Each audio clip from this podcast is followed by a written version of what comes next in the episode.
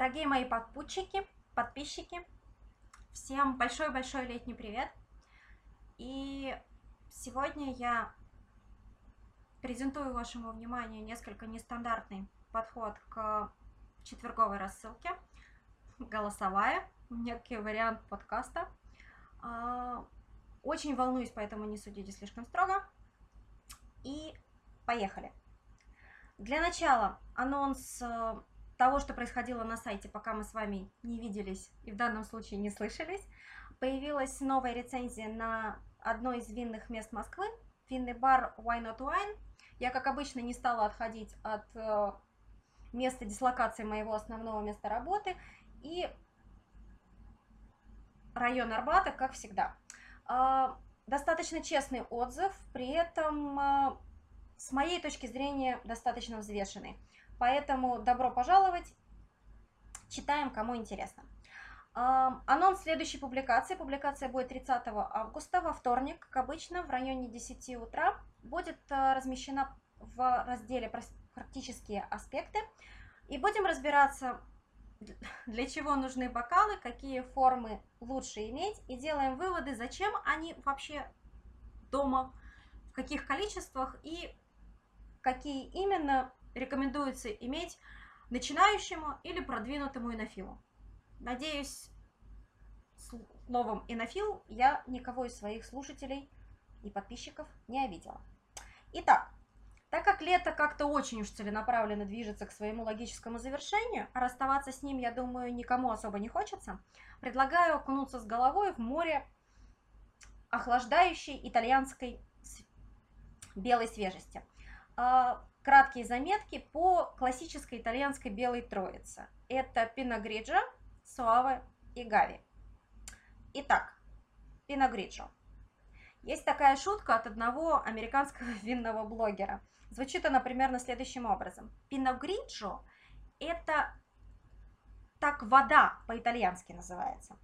Не так уж он и далек от истины на самом деле. В настоящий момент именно Пиногриджо является самым популярным белым вином на планете.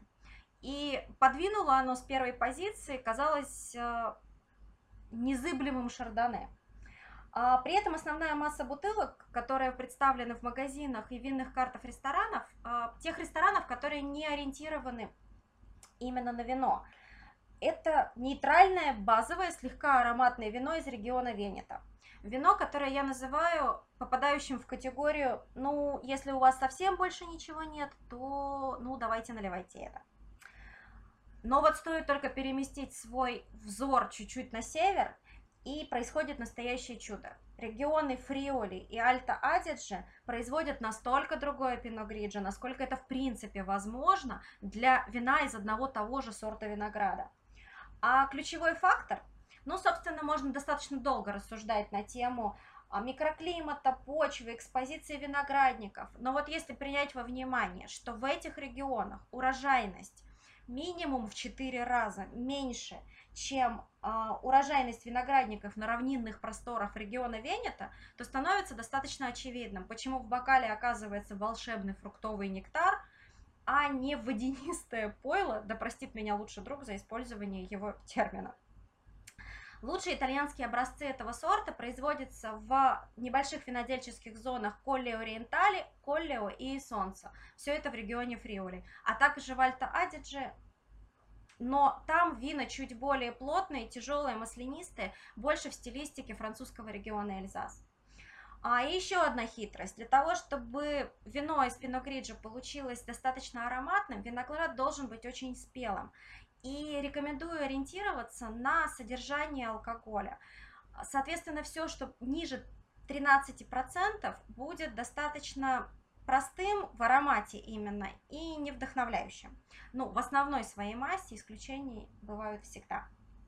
Второе вино из нашей троицы – это Гави. Для начала скажу достаточно очевидную вещь. Гави – это регион.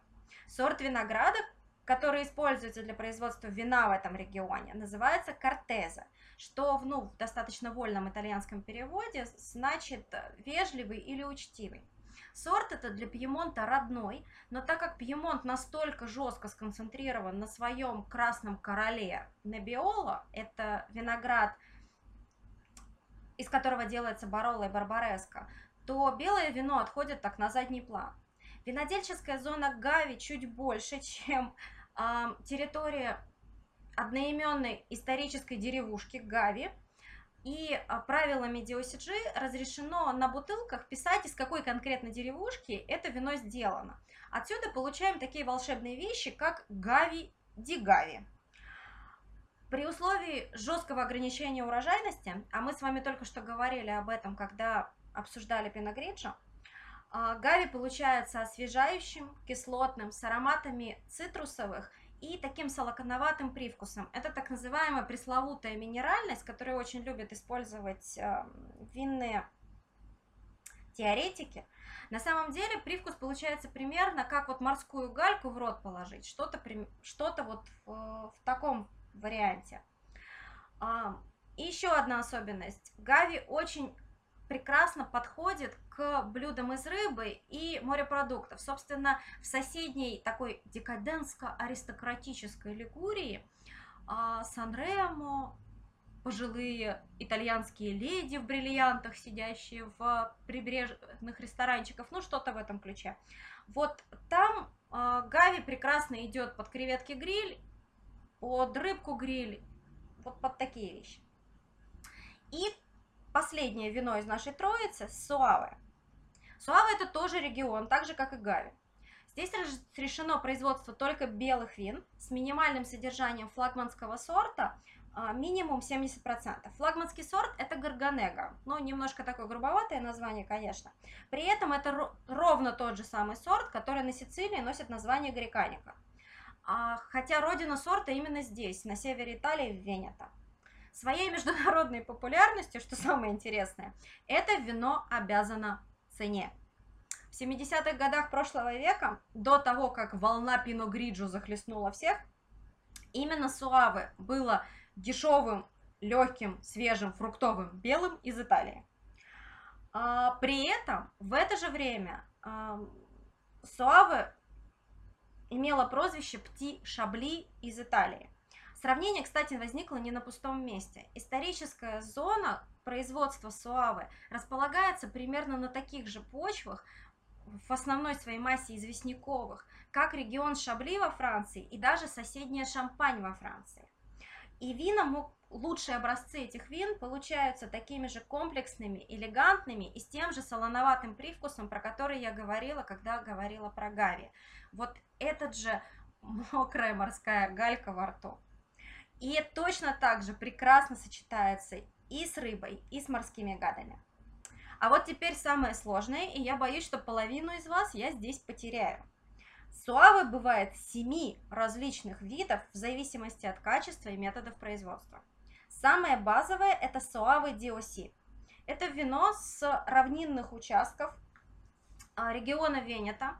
При этом зона суавы, вот, который, из, на которой разрешено делать это вино, раза в 4 по площади больше, чем историческая зона, где это вино зародилось. А, и вот именно это зона Суавы DOC и ответственна за ту репутацию, которую Суава имеет. Такого достаточно нейтрального, ну, если не сказать совсем безвкусного, массового вина. Один шаг по ступеньке качества наверх, и получаем три других вина. Первое. Суавы Superiore DOCG. Это чуть более лучшие участки, с чуть более точнее менее плодородной почвой и с достаточно жесткими ограничениями по э, тому, что можно делать на винограднике и того, как производится вино. Второе – это Суавы Классику DOC. Это, собственно, историческая зона, э, бедные почвы, холмистая территория. И третье – Суавы Коллис Каллигери DOC. Это тоже холмистая зона, тоже с достаточно бедными почвами, просто находится она не рядом с городком Суавы, а чуть-чуть на север. А, и еще есть самый, самый топовый уровень, называется он Суавы Superiore Classico DOCG. Здесь все в полном комплекте, и классическая зона с ее почвами, и ограничения по тому, что можно делать на винограднике, тому, что можно делать в погребе. Для того, чтобы всех окончательно запутать, я добавлю еще одну вещь. Суавы абсолютно не обязательно должно быть тихим вином. Существует достаточно много игристых версий. Для тех, кто по какой-то причине все еще со мной, и спасибо вам огромное за терпение, а, добавлю следующее. Суавы есть еще два вида. Они оба сладкие. Первое – это ричотто ди суавы ди OCG, и второе – ричотто ди суавы классико ди OCG. Собственно, здесь все та же самая логика. Классико – историческая зона, холмистая местность, бедные почвы, вулканические или известняковые, и по умолчанию более качественный виноград. А что такое ричотто? Это естественным образом произведенное сладкое вино из подвяленного винограда. Ягоды сушатся на больших поддонах деревянных, на чердаках при очень хорошей вентиляции и усыхают процентов на 60. Вот из этого такого почти изюма и делается вино. В общем, я вас предупредила. Игристые, тихие сухие и тихие сладкие. И все это суавы. Если найдете где-то более многогранное вино, сообщите мне, пожалуйста. Ну и по традиции я рекомендую три бутылки, по одной на каждый из раскрытых в данной рассылке вин. А, прекраснейшие Пино Гриджи из региона Коллио. Это семейная винодельня Калавини с прекраснейшей линейкой вин а, не только из Пино Гриджа, но любых вин, которые они делают. Второе вино – это Гави от Фонтана Фредда.